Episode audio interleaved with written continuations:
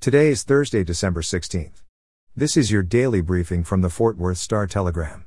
Fort Worth will see cloudy skies and a thunderstorm today with a high of 75 degrees. Our top story today a state court judge in Tarrant County on Wednesday granted a defense motion and postponed for four months the murder trial of a former Fort Worth police officer because two experts are unavailable to testify in January, when the case had been scheduled to be tried. Attorneys for the former officer, Aaron Dean, met with 297th District Court Judge David Hagerman in his chambers to describe the facts that they expect the experts to prove. In a standard legal arrangement that Hagerman said he approved in order for the defense to be able to discuss a portion of its strategy, the meeting did not include prosecutors. Hagerman tentatively rescheduled Dean's trial for May, with jury selection beginning on May 9 and opening statements on May 16, adding, quote, no further continuances will be granted in this case. Prosecutor Dale Smith argued earlier in the hearing that the Dean continuance motion was insufficient under a particular Texas Criminal Procedure Code because it did not describe material facts about which the two expert witnesses would testify. Dean attorney Bob Gill offered to reveal the expected testimony to Hagerman in his chambers. A court reporter was present for the session, and Hagerman sealed the record. The judge has not ruled on a change of venue motion that Dean's attorneys have filed. The request to move the trial out of Tarrant County is tentatively scheduled to be heard on May 2.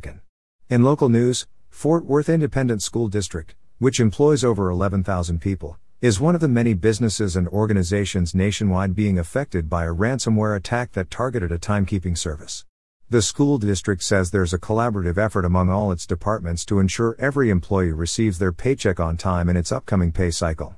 Claudia Garibay, the district's executive director of external and emergency communications, said Fort Worth ISD was first made aware of the Kronos outage caused by hackers on Sunday evening, and since then, the district has been addressing the problem, quote, the old fashioned way with written records.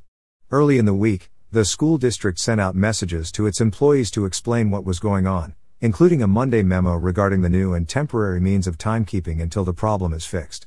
Inside its schools and buildings, Signs are posted to remind employees the service is down.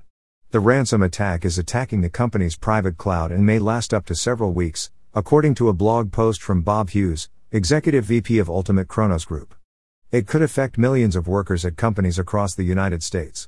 And finally, today, in sports, on a day TCU football added nine players as part of its 2022 recruiting class on early signing day. The program saw three more players enter the NCAA transfer portal. Safety Davion Armstead, a three star prospect in the 2021 class, is leaving the program, a source confirmed. He had five tackles in 10 games this season. Freshman defensive end Chris Murray, another three star prospect in the 2021 class, is also expected to enter the portal. Murray did not play as a true freshman. Amonte Watkins is also in the portal. He played running back in high school but was recruited to TCU as a defensive back. The Frogs used Watkins at running back late in the season when depth became an issue with injuries. The three players joined several others in the portal, including running back Zach Evans, defensive tackle Earl Barquet, and quarterback Matthew Downing. For the latest in Fort Worth and Tarrant County news, visit star-telegram.com.